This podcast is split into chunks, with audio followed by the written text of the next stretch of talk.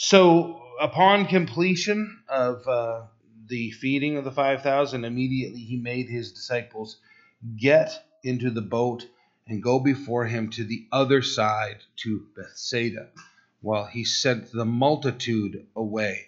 Uh, let's remember that Jesus made them get in the boat. Okay? Um, you know, there is the insistent imploring in that.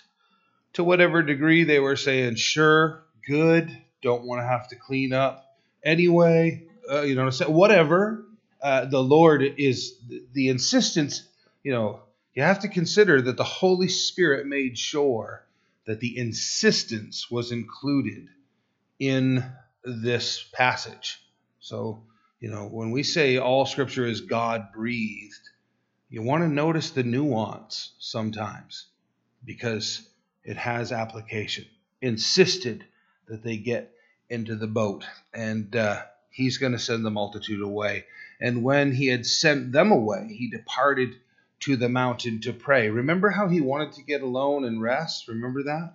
Um, so apparently, get in the boat, guys, and as they peel off, what he just says to everybody else uh, and be on your way and you know anyone that would have thought to follow him is now uh, glutted okay you you really do have to think about uh, thanksgiving day okay when um, you know you have eaten beyond measure and you're feeling a little tired and maybe a little sweaty, and then somebody says, "And do you want pie?" You know, and um, you know, you you because it's Thanksgiving say yes, and then they say, "Well, do you want chocolate cream or apple?" And you say a little of both, right? And and and now, right? You you are so so packed with food that you're like, hey, want to go for a very strenuous hike? And the answer is automatically and emphatically no. Right? Sounds good. Take one for me. I don't know. You know, it's not. He heads up the mountain, guys. Okay? That's literally the degree to which he fed this crowd glutted. Couldn't possibly taste so good. Might wanna, whoo, you know, somebody offers you a little more and you you almost like, no, I don't can't hardly bear to look at that. I've got so much food on. That's how they ate. Okay, now Jesus gets a moment alone, right? Because no one's going to follow him into the exertion of the climb. He goes to be alone. I think that there's quite a bit to see there in regard to Jesus' desire to be alone and pray, right? He's very willing to let the other people go about their business and feed their flesh. And he doesn't even have any condemnation for it, but he sets the example in, and now I'm going to hike the mountain and I'm going to get alone with the Lord. So, in that, now when evening it came, the boat was in the middle of the sea, and he was alone on land. And when he saw him them straining at rowing, for the wind was against them.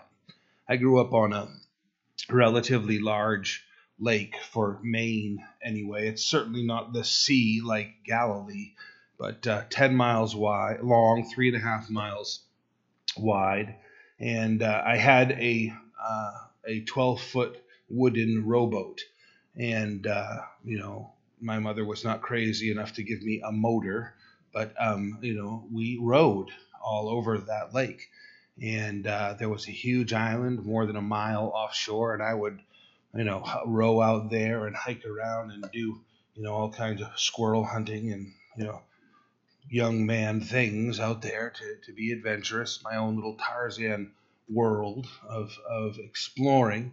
And uh, there were a couple of occasions where, you know, you're coming back through chop that's really unfriendly. And, uh, you know, you have to make the decision like, okay, so I'm going to go across the wind down the shoreline and row three and a half miles home rather than the mile and a quarter straight line that I came out here on. There wasn't any cell phone to check the weather before you headed out. Remember those days? And so, um, you know, there's some exertion here, and they've been at it hard into the wee hours of the morning. They've been pulling on the oars. And uh, part of it seems to be admirable, right? Because Jesus has said, I want you to go to the other side. And they're experienced fishermen and they're experienced mariners.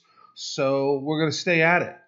We're going to continue on. You know, the blisters have appeared on their hands and they have wrapped the oars probably and continued to wail along in this.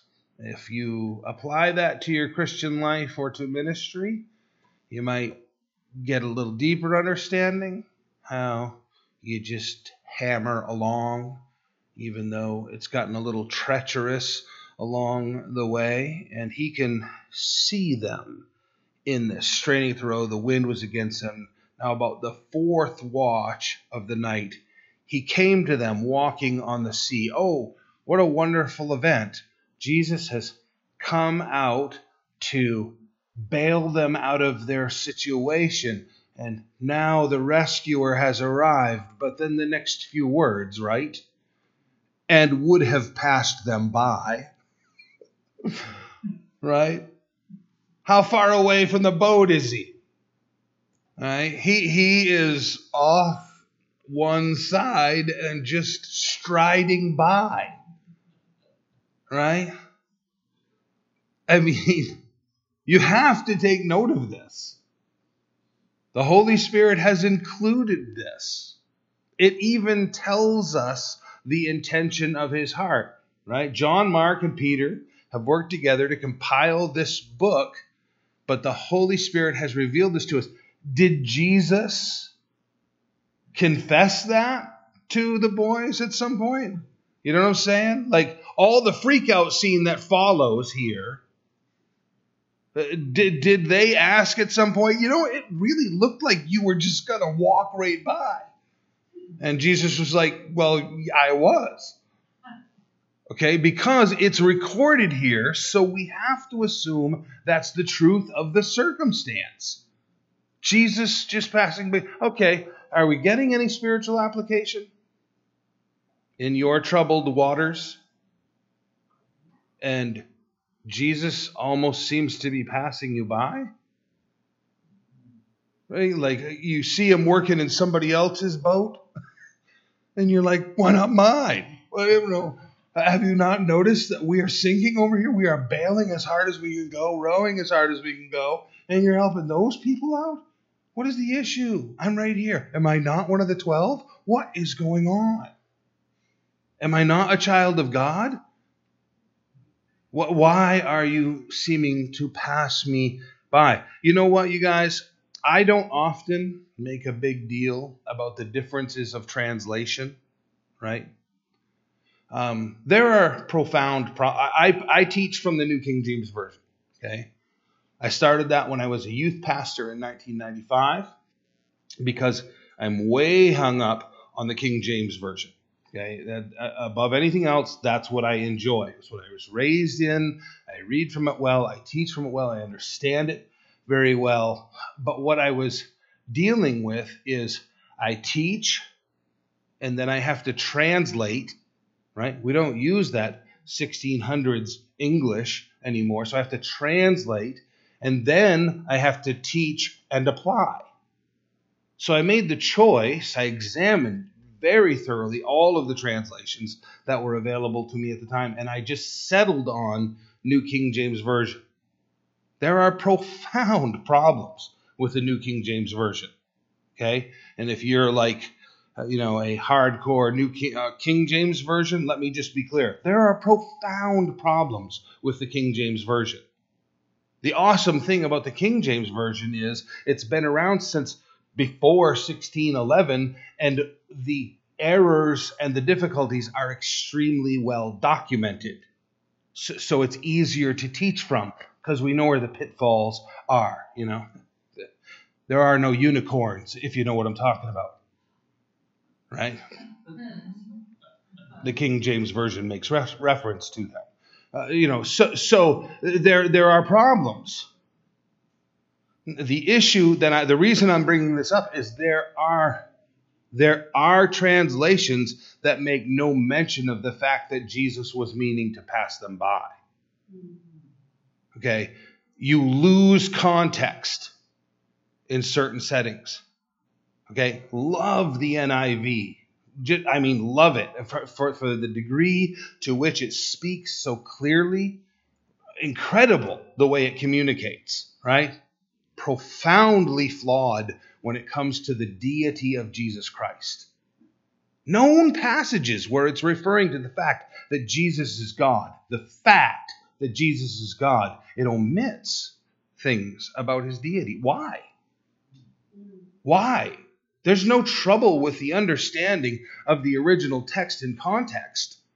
What, what is the motivation? I don't know what the motivation is, but it's deeply concerning to me that at any point you would extract the deity of Jesus Christ from a known passage of Scripture.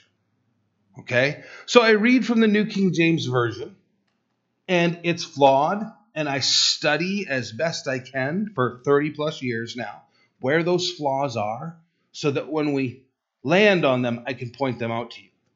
You know, for, for everybody that, you know, is all hung up on a particular translation, I would encourage you to follow the example of my friend Don Stewart, who early on in his teen years in the 70s of coming to know the Lord and having a deep impact about the translations of the scripture, took it upon himself to learn Greek and Hebrew.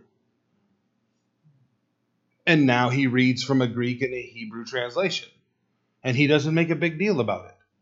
When Don reads you a passage of scripture and he's sharing it with you, he's transliterating it as he's reading it.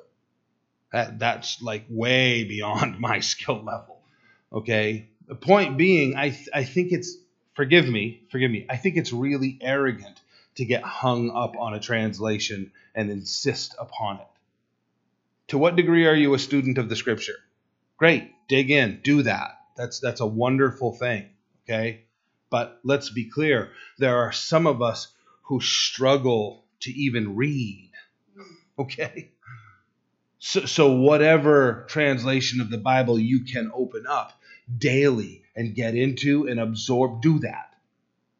Right? The King James Version, part of the reason that it's flawed, and I know I'm ruffling some people's feathers with that, part of the reason that it was flawed is because the intention of translating it into the English language was to put it in the modern vernacular right so so these guys that are doing that now like let's put it in the modern language and everybody goes see that's the problem well, that's why there's problems with the King James Version.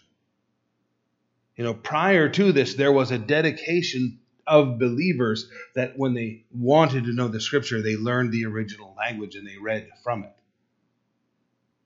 Uh, dwell on the, all of that however you want to.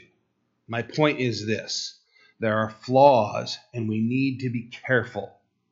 We need to be careful about those flaws study the scripture, study all of them. I use Bible software, and uh, eSword is what I recommend. You know, Logos is great. I use it also. Olive Tree is wonderful. I have it on my phone. I use lots of different, but eSword is what I have stuck with for decades now. And when I read the Bible, I usually have anywhere from six to eight copies opened in the software, and I'm comparing back and forth across to see the differences so that the, the you know teaching comes across as best I can possibly accomplish it. Jesus was meaning to pass them by. If your translation doesn't say that, look for a different translation. Okay? Consider the process. It is contain you know, I'm going to go off on this for a little while. that whole thing of I find it deceptive and arrogant when translations of the Bible have in the footnote, original text omits such and such. Yeah. Like you've ever read the original text. No one has. Everything we have are copies, right? Nobody has a signed version of Paul's writings. No one has a signed copy. Imagine how unspeakably valuable, right, a single copy of the book of Matthew would be if it were, in fact, the original.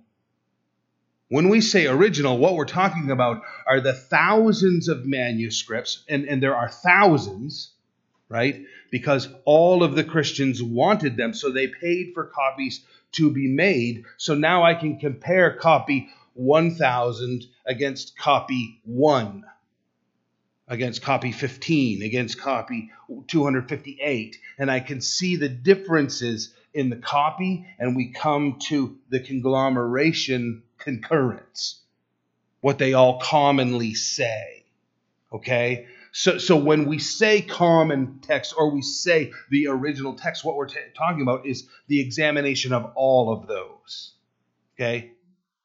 I'll ruffle more feathers. We talk about this church, this denomination, Calvary Chapel, is pre-tribulation, uh, you know, uh, rapture, and and a number of people are not. And and there is a verse you might want to write this down.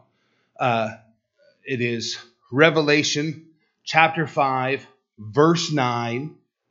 The church is in heaven, and it says the Lord has redeemed us from every tribe, tongue, nation you know, on the earth.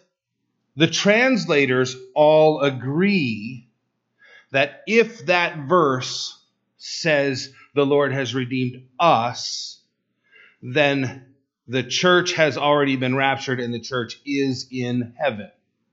Okay? So that that verse conclusively teaches pre-tribulation rapture. Those that are not pre tribulation rapturists say, well, there are 95 copies of the book of Revelation, and only 29 of them say us. And so then you're left thinking, like, well, yeah, that is sort of like a profound discrepancy. If you've got 95 and only 29 of them say us, then who's right? Okay, what the mid trib and post tribulation rapturists will not tell you is only 29 of the copies contain chapter 5. So all the copies we have say us, every one of them. You know, yeah, there's 95 copies of bits and pieces and parts of the book of Revelation but only 29 of them have chapter 5 in it. And all 29 of them say us. So then you're left with, so it's pre tribulation rapture. They use that as ammunition. Do you understand the deception that's involved in that? You know, we, we're reading things in the footnotes and the margin, and, and it, it's very convincing. We go, oh, wow, that's, you got to dig deeper to know and understand what the scripture is saying, how and why. You know, in regard to that one subject, how about this? You know, they say, oh, well, that, you know, the teaching of pre tribulation rapture did not emerge until fairly recently in history. Darby, you know, brought that in and it's been perpetuated from there. How about this? I don't refer to them as early church fathers because that's a Roman Catholic terminology. I, I, will say Roman Catholic leader, you know, or the early church leaders, rather. The early church leaders, all of them said if you didn't teach pre tribulation rapture, you are a heretic and should be put out of the church. That's in the first 100 years of Christianity. So, so, to say that it's a fairly recent development in Christianity is completely false. You know, did Darby more codify it and then people follow and it become a more popularized teaching in modern times? Sure but it was a foundational teaching of the church. You know, how can you know it even further, right? When you're reading the book of Acts, and it says that they sold everything that they have and they lived together communally, caring for one another's needs. They did that because they were convinced Jesus Christ is coming back any minute. Why, what do I have need of property and you know ownership and things? They weren't a bunch of communists saying let's all live together. If you think I'm just throwing that in there for modern effect, that communal living is what ruined the church financially. So that there were people who had nothing, and now Paul is having to go around to the Gentile churches and take up collections in order to support the church at Jerusalem because moochers have come in and sucked the church dry. Because, oh, wait a minute, I can quit my, if I become a Christian, quit my job and just go hang out with the Christians and go to Bible studies and get free lunch. I'm doing that right? Human corruption has always been the same. Look at what's happening in our culture right now, right? Free paycheck, stay at home. Great. Who cares if it collapses my society? And so it has. Where was I? Back here. he meant to pass them by. And when they saw him walking on the sea, they supposed it was a ghost and cried out. I tend to have quite an imagination, and I often wonder what that looked like Jesus walking on the sea. How does that go down? It's a storm, right? The waves are big. Is there like a calm sphere around him where he's just moving through the storm and everything's just sort of peeling off around him? Right? Is he working his way up over a wave and sliding down the other side? Uh, how does this go down? This, this it's a really interesting thing to consider. How how does this take place? That Jesus is moving through. There are many things I want to know. Beautiful thing is Corinthians tells us that when we are in his presence we will know as we are known. I long for that. I long for the knowing and what it is that the Lord will have to reveal to us. They cried out, I would think so. That that that crying out is the idea of girl scream.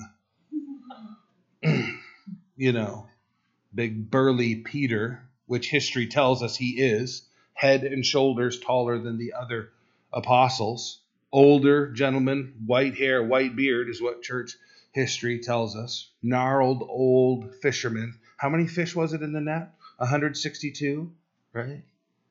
There that day when they cast out their nets and they couldn't bring them and they brought them to shore and they couldn't pull them in and Peter said step out of the way, grabbed the net and pulled them in. That was to demonstrate for us the size and strength of Peter.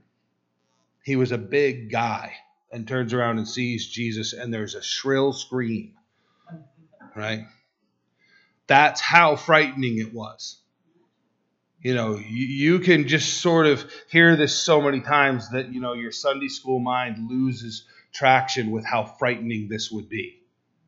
Eh, you turn around and there is a human being walking through the stormy waves of the sea. It is going to freak your soul out to the core. And they cry out.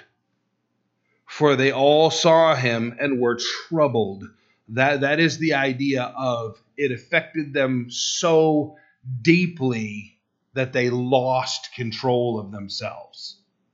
They they they just you know came undone. We say it right, woe is me, for I am done undone. As Isaiah said, that's that's where we're at. It just baffles their mind. But immediately he talked with them and said to them, Be of good cheer. It is I. Do not be afraid. Is it has he you know, the screeching has caught his attention, and now he's turned toward. Is he three steps off, ten steps off? He's turned towards the boat, and he's coming and he's speaking to them. This is an amazing experience.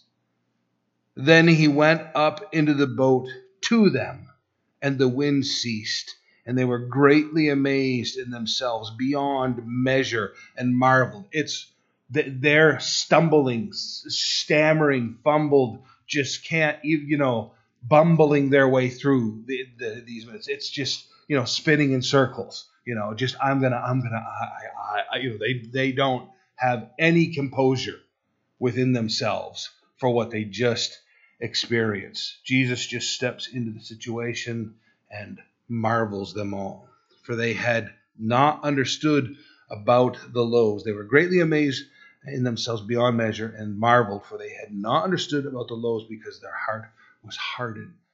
You know, what, what an interesting thing to tag the end of that section with. Okay?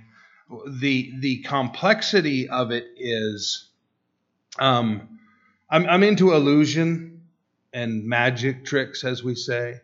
Um and I I tend to explain them to people and it, and then you're completely unimpressed. I'm saying?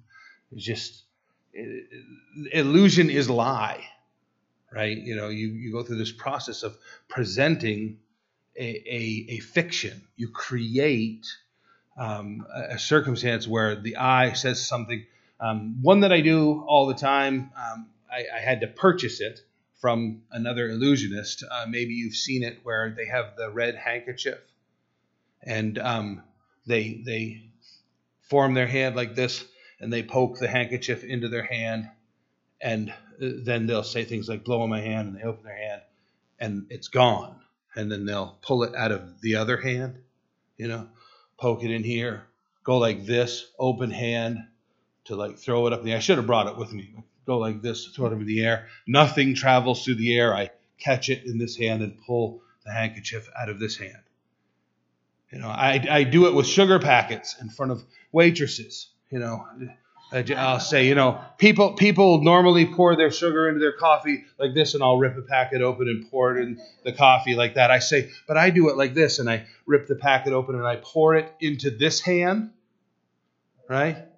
And then I open up my hand and nothing is there, right? And I pick up my coffee cup like this, and out of my other hand, I pour the sugar into the coffee. And they're like, you know, mind blown. You know, you, you go through this whole thing. Here it is. And there's a point to this. Stay with me. it's a rubber thumb that fits over my thumb. And you put it in your hand here. And when you're putting the handkerchief into your hand, the last one that you poke it down with is your own thumb. And when you retrieve it back, it's on this thumb. And they think it's still there. And you cup like this and take the, the fake thumb off in this hand, and then you open this hand and there's nothing there, and their mind is blown. and you pick up and you pour out or you pull out, right? It's illusion, it's sleight of hand. Okay? The, the they did not understand about the loaves because their hearts were hardened. This is some kind of trick. This, I don't get it. What is. You thought that was a trick, fellas? How about, I don't know, I'll walk out on the water and meet you? The boat you sail around in all the time on the water, you sail around in, and you know where the deep spots are. I'll meet you at the deep spot. Walking on the water. Practical application you've seen Jesus work and sort of been left with, mm, I don't get that. I don't. Yeah, he worked in that ministry. He worked in that person's life. He did whatever. I, I'll I'll believe it, but I don't really get it until you're in deep and you notice Jesus is in your environment. When does he react to you? When you're crying out like a girl when you're screaming your head off out of fear, Jesus calmly says, Hey, good to see you. It's me. Don't worry. Can I get in that boat with you? Right? The old Dutchman that trained my pastor, Herbert Meppelink, used to say, Fellowship. Fellowship. Fellowship is just two fellows in the same ship. I want Jesus in my boat. I want to be in fellowship with him. I want him in my storm. I want him in my problem. Okay? Jesus is always in your proximity. If you're not calling out to him, guess what? If I just said this, it might be sacrilegious or blasphemy. But if you don't call out to him, he may just pass you by. Meaning to pass them by, except for the whole girl scream. Stop, turn aside. How can I help you? Right? Cry, cry out to Jesus. That therein is the biggest problem, is it not? We do not ask for help. That's the biggest problem. I'll take you back to the exodus of the nation of Israel. And they've fallen into sin, and the vipers have emerged amongst them, and they're being bitten, and they're dying. And Moses is told, Make the brass serpent, put it on the pole, lift it up above the camp. Anyone that looks at the brass serpent will be healed. What kind of knucklehead do you have to be to not just look at the snake? How completely short sighted are you? But listen, if you examine yourself, I bet there have been times in your life that there are times in my life where I know why I'm suffering so badly, and I won't just turn my eyes to Jesus.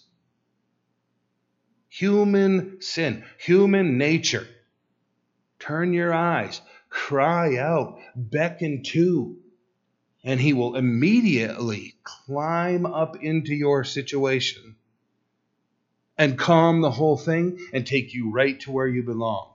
You say, I beckoned. I know he came aboard, but I'm still in the storm. Apparently, that's where you belong. Right? Because he's going to do this every time if we will call out to him. This is his nature. Right? Paul said, I have this thorn in the flesh. Please take it away. Three times he asks, and the Lord says, No. Don't you hate that? when he says, No, please, God, do what I want. Everyone else around me that has examined my situation has told me that what I'm asking of you is reasonable and you should do it. Please do this thing. And his answer comes back, No. That stinks from our perspective. But what was the reason for Paul? to keep him humble because his knowledge of Jesus Christ and the Word was so profound, and the power that worked in his life was so profound. This guy's sweatbands made people well. You'd tend to perhaps get a little arrogant. You know what I'm saying? If your handkerchief healed people, you know what I'm saying? You used it and then put it in your back pocket and mm-hmm. dropped it, and somebody took it home and laid it on their uncle, and he was restored to life. You might have a tendency, you know, maybe you wouldn't because you're so deeply spiritual, but maybe I would. Maybe Paul would have a tendency to get full of themselves. And Paul confesses to us that the Lord told me, No, my grace is sufficient for you so that you will not be exalted above measure. Above measure. You've got a certain measure that is appropriate, Paul, but you have a tendency to be exalted above measure. Oh, I can identify with that. I am awesome. Just ask me. we uh, narcissism is ridiculous. Right? I mean, we are way hung up. You're not like that, but some of us are way hung up on ourselves. And and God is guarding Paul against doing that. Against doing that. With, with something he's going to have to rely upon the Lord. Called Jesus into his life. Please, I'm suffering. Come over here. Jesus enters the situation and basically says, Well, that really does stink, but you're going to live with it. You're going to deal with that for the rest of your days. That's that's actually God's grace. You know how I know? Because that's what Paul said. My grace is sufficient for you. So now I got to apply that to myself. and understand that the things I wrestle with and I struggle with and I wish weren't around and I didn't have to deal with and all that stuff, the Lord is saying, My grace is sufficient for you. You're, you're going to be dealing with that. they immediately are delivered, and here we get the summary from the Holy Spirit. And again, I submit to you, John, Mark, and Peter writing this together, probably we can assume at some point said to Jesus, So what was up with the walking on water and passing us by? And he said, Because you didn't understand the loaves. And they're, What? What do you mean? Be- because what? He's literally taking the loaves and creating more loaf and more loaf and more fish and more fish. And they're like, that is a sleight of hand like I've never seen. There's a trick to that. They haven't even settled down into the place. Remember that the other gospels tell us that when this occurred, right, they fall down and worship him, saying, basically, who other than God can take command of nature this way? They realize who they're in the presence of. That, that, that is the whole point of this, is to humble them into recognition of Jesus. This is Jesus flexing his muscles. Yeah, I, I just I just created for you right in front of your eyes and you clearly don't have the proper respect for that. So let me just take command of nature. Peace, be still, calm. And they are floored by that. The Lord will humble you that way. When they had crossed over, they came to the land of Gennesaret and anchored there. And when they had come out of the boat, immediately the people recognized him, ran through the whole surrounding region, and began to carry about on beds those who were sick. And wherever they heard he was, wherever he uh, he entered into villages, cities, and country, or the country, they laid the sick in the marketplace and begged him that he might just touch, or they might just touch the hem of his garment, and as many as he touched, as many as touched him were made well. Um, as you read that section, hopefully, we've studied slow and methodically through Mark. And hopefully, as you're reading that, like several things are sparking from the past studies. Okay, Gennesaret. Your last reference to this was the man in the tombs, right? That was breaking the iron fetters who was demon possessed. You know, I am legion and cast out, and they go into the pigs. And we talked about uh, the the whole region rejected him, right? The Decapolis, the ten city region, had reject, rejected him, right? The demons are saying, "Go away! What do we have to do with you?" When the people come out after the man's been healed of demon possession, the citizens are saying, "Go away! We don't want anything to do." They're saying the same thing demons were saying right? Uh, the demon possessed man begs, Let me go with you. I'll be your disciple. I want to follow you. Jesus says, No, you're going to have to stay here. Stay where? Gennesaret. Now, when he arrives, they're thronging to him. I submit to you again, this is because the demon possessed man who had been healed stayed there and testified, as Jesus said, No, I want you to stay here and I want you to share with your community. I want you to share with your family. I want to share with your friends and your relatives what I have done for you. And he stays, and when Jesus arrives again, they throng to him. The attitude has completely shifted of this community. There's a remarkable reaction to him. When Jesus sends out the 72 and they go minister, a little noted thing is that he sends them into all the cities that he himself is going to be going into. Right? And they go and they represent Jesus in a microcosm way. Then, when Jesus arrives, their hearts are prepared. These disciples of Jesus have cast out demons and they've healed on a lesser scale, right? And they've even met defeat, right? Uh, you know, they're uh, in uh, what was that Matthew 17 when he uh, has been transfigured, and then he comes down off the mountain, and the man meets him with a demon possessed son who had suffered from epilepsy. And he says, Your disciples tried to cast out this demon and were not able to. And Jesus casts him out. And, and then they say to him, Why couldn't we do that? He says, This one only comes out with prayer and fasting. Well, wait a minute. Jesus didn't pray and fast, he just spoke the thing out. What he was saying is, For you, this only works when you pray and fast. For me, I just drive them out with the finger of God. Get out. and they have to go. You know, so so this this precursory work, right, is very, very necessary. It's a thing that the Lord does. and you know what, guys? Very often that's what we're doing. You know, people say that, right? Oh, my hometown, that's a dark place. My home, that's a really hard, that's some hard ground. Yeah. Go there and light it up. Go there and break it up. You probably won't have much success because it is dark. You're very familiar with it, and your assessment is dark and hard. Okay, so that's what it is. Go there and be the demon possessed man who has been delivered.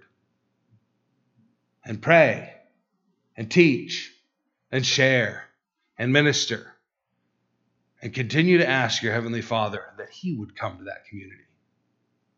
You go as the one who has been sent, and then ask Him to come. Right? We see repeatedly throughout history this takes place.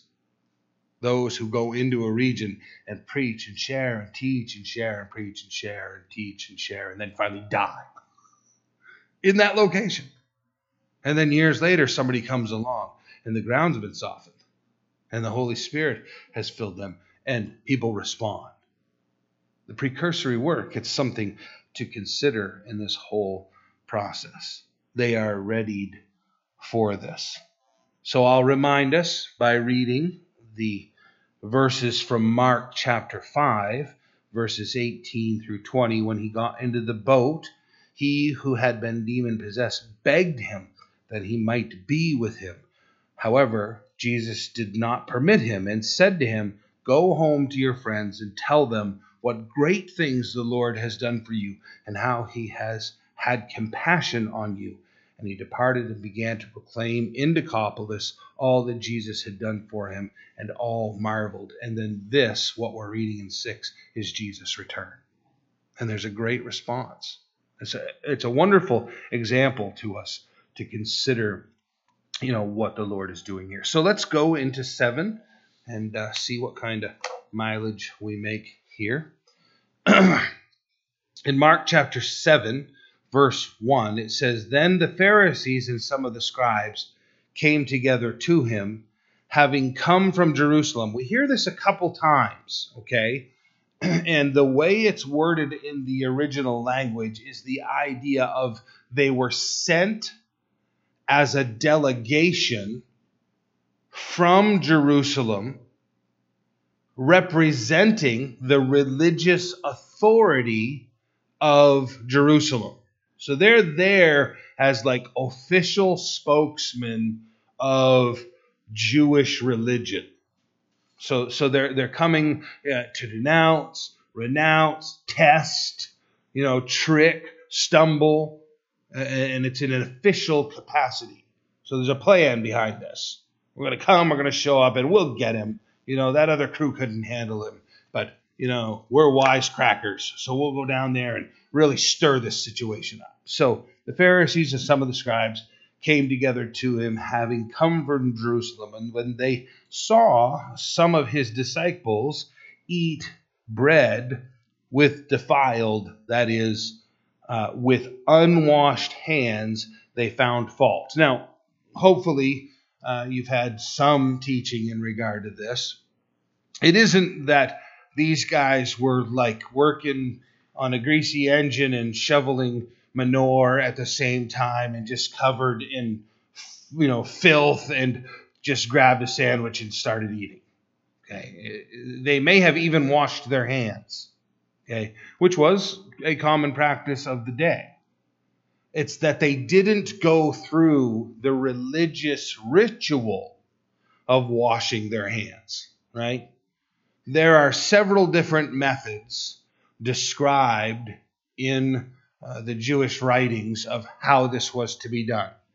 A quick summary is, uh, you know, hold the hands downward away from yourself under running water and scrub, usually fingers separated over one another. And you think, oh, for cleansing. No, it's just ritual. And and then you know when you were done, you had to like hold your hands in the opposite direction uh, so that the water would drip off from your elbows. You couldn't have any of the contaminated water remain on your hands. You know, and you had to go through these particular motions and methods of washing your hands. And then then you were religiously, ceremonially pure, is what they were doing. It, it didn't have anything to do with your hands are kind of grimy. Why don't you wash your hands before we eat together? It was strictly religious symbology. And these guys didn't give a hoot about any of that, including Jesus, not following the practices at all. You know, I don't think there's really much way to describe that in our modern culture in a similar way as far as hand washing goes. You know, we, they're really hung up on religious practices, methods, you know, different different things. I, uh, you know, the closest I could come is uh, as a young man. Uh, I was attending a Christian school in uh, fifth grade, they uh, it was 185 years ago, but it was you know anyway, 1981. Okay, I was in uh, school, and a church started a Christian radio station, which was new to our community, strictly Christian radio station, and everybody was excited about it. Well, um, we took over a bunch of records. They were asking for people to help them expand their library. And uh, this was the time period of burning uh, rock and roll albums, you know, gather all your Kiss albums up and light them on fire type of thing. And, uh, you know, burn all your Queen albums. And you know, which probably a pretty good idea. But um, you know, so so we arrive with our albums, and um, you know, I say names you might recognize, um, like uh, Keith Green, okay, Randy Stonehill, um, Larry Norman, okay, and you know, we got a bunch of albums that are in this genre, and um, they quickly, in minutes, summarize that what we have brought them is more of the devil's music. And these all need to be burned also. And like we're kids, we show up like all proud and happy, like, hey, we got some stuff for you. And they confiscate them and they're going to burn them.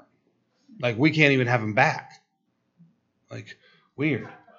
Uh, and my mother called them up and had uh, quite a conversation with them about that. And we got our albums back. I'll tell you that. But um, the they sent one of their men from leadership to explain to us that a missionary had uh, been in Africa and one of these albums uh, some time before we had this interaction, had returned from America to the mission field with one of these albums with their daughter. And when she began to play it and the natives heard it, they all freaked out because that was the drum beat they used to summon demons up as part of their worship. And so clearly the drum beat in that was demonic and therefore should be destroyed. Well, you know, the long and short of the story is um, all of the albums that they were allowing on the radio station had the same beat. Just wasn't being played on a drum kit, right? I mean, as a drummer, right? I mean, it's two, four, four, four, four, eight. You know, two, three, three, six, three, eight. What do you do? I mean, it's there are no different beats. You know, music all has a beat, and you know what are you talking about in it? You know, and and what's interesting is you know years later you hear that it, it wasn't Keith Green, you know, it was Dallas Holm and Praise. And no, it was Petra. No, it was no, it wasn't even Africa. It was the Congo. No, it was Asia. No, it was it's fiction. I'd like to say it's not Christian fiction, but guess what? It's Christian fiction. Okay? The very thing Jesus is going to talk about here has direct application. Right? It's not these things that defile a person or make them clean. It's not the method by which you wash your hands. It's not the beat within the music, right? Contemporary, you know, classical music. I mean, you know, the metalheads of today that are all just, you know, a thousand beats a measure, you know, that are cranking out whatever they're doing. Listen, Beethoven was doing the same thing right? And in fact, the beat was actually much more pronounced within the orchestra. The method by which it's it's foolishness. We want to be very careful about how religiosity affects us. Know, follow the scripture. Let the Holy Spirit teach you. They're all upset. You're not washing your hands properly. You know, it's crazy crazy stuff that, that is taught and thought in these circumstances. They had unwashed hands, they found fault. For the Pharisees and the Jews do not eat unless they wash their hands in a special way, holding the tradition of the elders. When they came, when they come from the marketplace, they do not eat unless they wash and there are many other things which they have received and hold, like the washing of cups, pictures, copper vessels, and couches, reclining chairs, whatever. They have all of these traditions that they hold to. Um, I have pointed out there is a tradition that uh, is mentioned in the scripture about traveling a Sabbath day's journey from your home on the Sabbath day. Um, and there are different people that have different opinions about how far that is, but um, about a mile, let's say, just for the sake of argument, most commonly thought of that way. So on the Sabbath, um, you can travel about a mile. So many of these people wanted to travel further than that. And so they had a Sabbath rope that they commonly used. And it wasn't often wasn't even a rope, it was a piece of twine, very long, and they would tie it to their house and then put the stick through the spindle and walk the day before. A very long ways away from their house, the direction they wanted to go tomorrow. Wind that all the way out. And then tomorrow, when you want to go that direction, you could walk a mile from the end of that rope to wherever you're going because that rope is attached to your house. So, therefore, that is your house. So, that's the sum total of distance. So, from that point on, couldn't couldn't wear your false teeth on the Sabbath because that's carrying a load, you know not supposed to do any work or carry a load. Ladies, you were not allowed to look in a mirror on the Sabbath. You, you might notice a gray hair, hair and be compelled to pluck it out. And if you did, I'm not making this up. You saw gray hair and felt compelled to pluck it out. Well, now you're harvesting. You can understand. The, the, the methods, right? All these little things you, want to be really careful, right? There are still people within Christianity who carry these tremendous burdens and try to affix them to. Oh, I thought you were a Christian. I am a Christian. Well, I just saw you eat that, you know, drink that, go there. These things, there are things that we can defile ourselves with. Don't get me wrong. Right? You know, if you end up in sin, then guess what? You have defiled yourself you need to consider. how that might affect you. But we're talking about all these rituals. It doesn't have anything to do with being righteous. The Pharisees and scribes asked, Why do your disciples not walk according to the tradition of the elders, but eat bread with unwashed hands? He answered them and said to them, Well did Isaiah prophesy of you hypocrites. That's always a nice way to start a discussion, you know what I'm saying? Win friends and influence people. Just might I just point out what a profound hypocrite I've noticed you are? You know.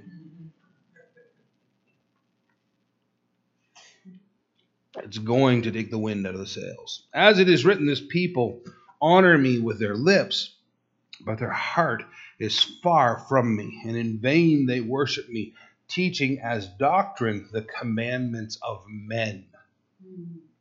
Teaching as doctrine the commandments of men. There is a lot of that in the world around us, in all the denominations of the churches. There is the doctrine of men, the teaching of men, that they act like, oh no, this is God's word. For laying aside the commandment of God, you hold the tradition of men, the washing of pitchers and cups, and many other such things you do. Laying aside the commandment of God, you hold the tradition of men. Listen, laying aside the commandment. Okay, there are two that we must hold to in the New Testament. Don't get me wrong, all 10 are applicable.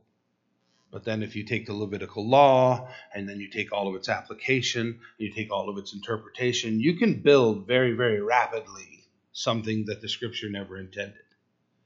Jesus Christ simplified it for us, right down to two. Love the Lord your God with all your heart, soul, and mind. And love your neighbor as yourself. Okay? You say, yeah, well, what about lying? If I love you as I love myself, I'm not going to lie to you. If I love the Lord my God with all of my heart, soul, and mind, if I love the Lord my God with all of my heart, soul, and mind. I will love my neighbor as myself. And as Jesus said, I will fulfill all of the law. I will fulfill it. I will keep it. I will walk in it. You will walk in it. And you will recognize when you are not. Let's jump over to the tradition for just a second. Okay? I raised all three of my daughters knowing the cultural tradition of Santa Claus. Okay? But they also knew the truth about Santa Claus from, from the youngest ages up. I never lied to them once. As they got older, right? And if you're sitting there thinking, oh, right, the traditions of St. Nicholas. No, I didn't even do a lot of that. Much later, when they were older, we talked about some of what is believed to be the tradition. Some of that we have no way of knowing regarding what is referred to as St. Nicholas. It's an interesting study, and there's a lot of stuff behind that. What they understood is that Santa Claus was a creation of our culture regarding the giving of gifts, and it had some semblance of religious background. But Santa Claus is not real right? A whole bunch of you might be thinking right now, like, dude, you're going to have to edit this broadcast. Okay. No. Okay. From the youngest of age. And we even went through the truth of it's okay to enjoy Santa Claus. You're going to go to the mall and there'll be one. It's somebody in a suit and they're pretending to be Santa Claus, and it's all part of this cultural tradition that we hold regarding the giving and receiving of gifts. And we taught them that the significance of Christmas is Jesus Christ's birth. And we dwelt on that. And we taught them that. And our gifts given and received were focused on the gift that Christ had given us and the abundance and liberty Christ had given us. So, I've shared this before. We went to visit some relatives when my oldest daughter, Christian, was still very little. And I had no idea the family was going to do this, and we're enjoying Christmas and having conversation, and we're going to eat a little later. And there comes a knock at the front door. And everybody gets all excited and says to my daughter, Go find out who's at the front door. And I'm baffled. And they're insistent, but they're all smiling, and I can recognize okay, this is a good, safe thing. I have no idea what we're about to do.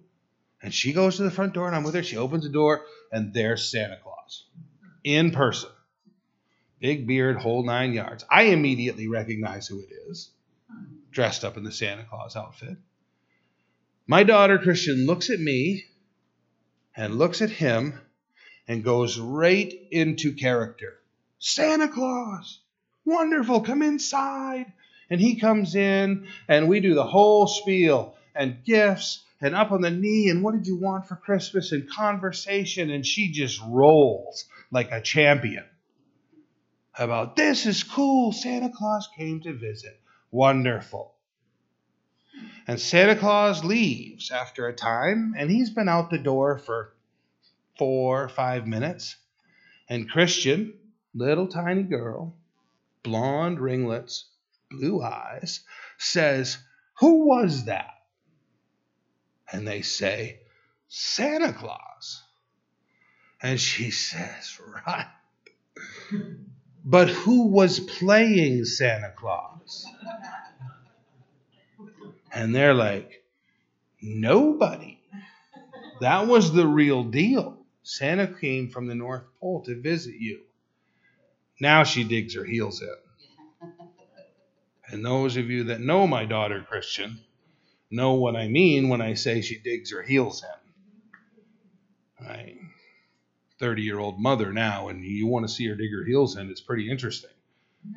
Right? Worship leader in her church, she digs her heels in as this little girl and just sets them all straight about, hey, not goofing around here, I'm paraphrasing, but I appreciate what you've done, and that was all very nice, and I enjoyed it deeply. But who was the guy playing Santa Claus?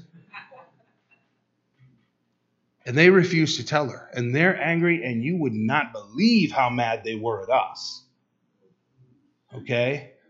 And we end up having to have a conversation later in the day where I say to them all, let's go back to what we all experienced with this little girl.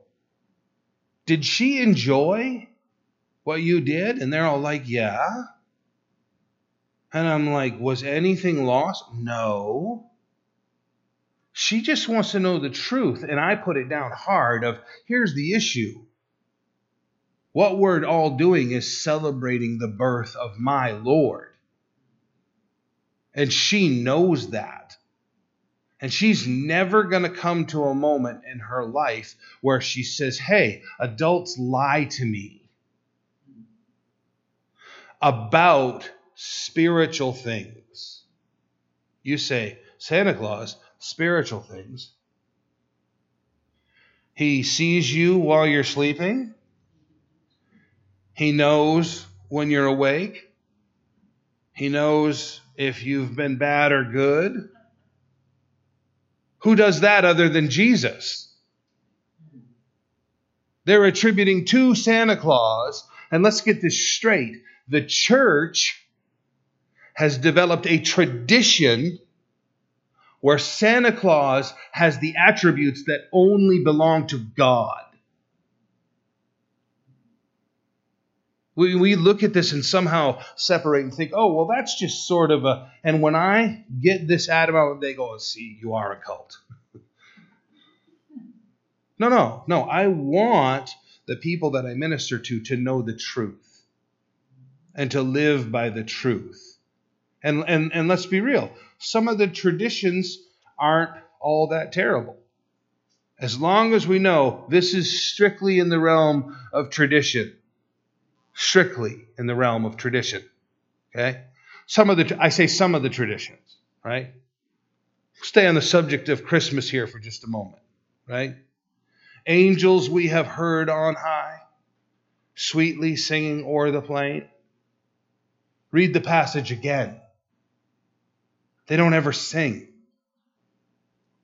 Now, some people go, well, angels can't sing. That's not true either. Job tells us that all the hosts of heaven sang during creation. Okay, so, so my point is this some of the traditions we hold, it's no big deal if we sing that song, right? We don't have to become ultra, we don't have to become these guys like, oh, you said that they sang. They don't sing. We don't have to do that. But it's it's important and it's significant that we know and understand where tradition ends and truth begins. Because I do not ever want to sit down with somebody and have to divide between those things. They've been raised and reared. Listen, I was in Poland, Krakow, doing street ministry with a group of kids from this church. And the biggest argument that I had was what with people over God the Father because the Roman Catholic Church there has so ingrained this concept of the Pope being Father and the priests being Father and God being the Father that in the mind of everyone you minister to, that's all one thing. When you say Father, you uh, you're ta- you're talking about God, but that also includes their their priest and the Pope. That's that's all synonymous. That's profoundly incorrect. And I have to sit and I, I end up leading this guy to Christ. Why? Because I've got a, an English to Polish Bible. And this is the first time he's read John chapter 3. Raised in the Catholic Church, he's in his 40s. Raised in the Catholic Church his whole life. It's the first time he sat down, opened the book, and his eyes have actually read word for word John chapter 3. Nicodemus coming to Jesus at night, you must be born again. He thought that was a term that the American evangelical church had created. He didn't even know that being born again was something that Jesus taught and insisted upon. Traditions that nullify the Word of God. Very dangerous. Very dangerous in America and around the world. Okay, we we want to be men and women that we're gracious, we're kind, we're loving, we're, we're understanding, right? We don't have to get up on our religious pedestal and act like I'm better than everybody else. But but knowing the truth and delivering it accurately helps people come to know the Lord. Right? How many people do you think in this culture were like right in the middle of taking a bite out of their hoagie and made eye contact with some Jewish religious leader who was like snarling at them over the fact that they had not, you know, washed their hands according to the tradition. And they're supposed to feel incredibly self condemned and, you know, loathsome and, gosh, I wish I was good as that guy. Right? Jesus accepted, accepted the common people, embraced them walked with them, talked with them, ate with them, fellowshipped with them. And, these people turned their nose up at them. you know, make sure you don't just look back through history at these guys and think, what a bunch of self righteous religious creeps. Because, man, it's easy for us to do it. You know, we, we forget, I, you know, I forget I was a drug addict. I forget I was an alcoholic. I forget I was a criminal. And they show up in my environment and they're horrible and wretched and smell bad. And I think, oh, I don't want to hang out with this guy. Really? really? You know? Do I want to pick up this hitchhiker? He just reeks of cigarettes. Yeah, like you did, Will. Right? We, we get so hung up on ourselves. I appreciate the cleansing Christ has done in my life, the religious cleansing Christ has done in my life. I appreciate it. But boy, I got to be careful that I don't get arrogant about it. That I that I have a heart for those who don't wash their hands the way I think they should. Right? Who who do things I don't think they should, right? You know, that, that whole thing of, of you know smoking cigarettes. I mean, I don't mean to dwell on a particular vein of that, but you know, we, we as Christians get way hung up on that. Now, no, don't get me wrong. Like, we're not going to develop a smoking area outside the church, but you know, our, our culture, our culture, very much has an entirely different mindset about these things, right? I guess I would really have to t- start talking about vaping now, wouldn't I? Right? What what if what if you can stand in that cloud and converse with them and talk to them about Jesus? Right? I'm not talking about taking hits off their cloud. I'm just talking about standing there and talking with them. Boy, they need to know Jesus. They really need to know Jesus. And our culture has, you know, and I mean this, our Christian culture has lost touch with a lot of them. You know, I, I, know I'm long in this, guys. I'll, I'll, I'll put this one to us again, right? S- some of us in this room deeply Calvary Chapel, and and we know the history of Chuck Smith, and we, and we've heard right how Chuck went to the beaches and he ministered to the hippies and he loved the hippies. I was astonished just before Chuck passed away when he came to the pastors' conference in Maryland and said, You know, I've heard for years about how much I loved the hippies, and I got to tell you, I didn't. I, I thought that they were dirty.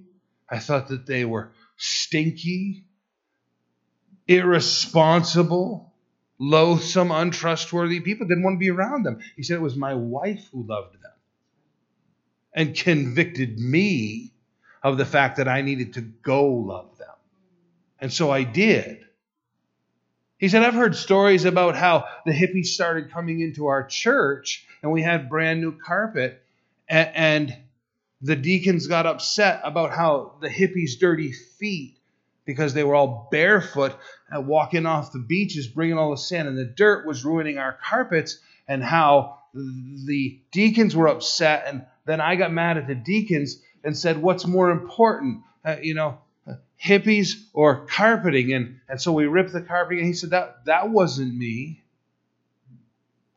I was upset about our carpets getting ruined.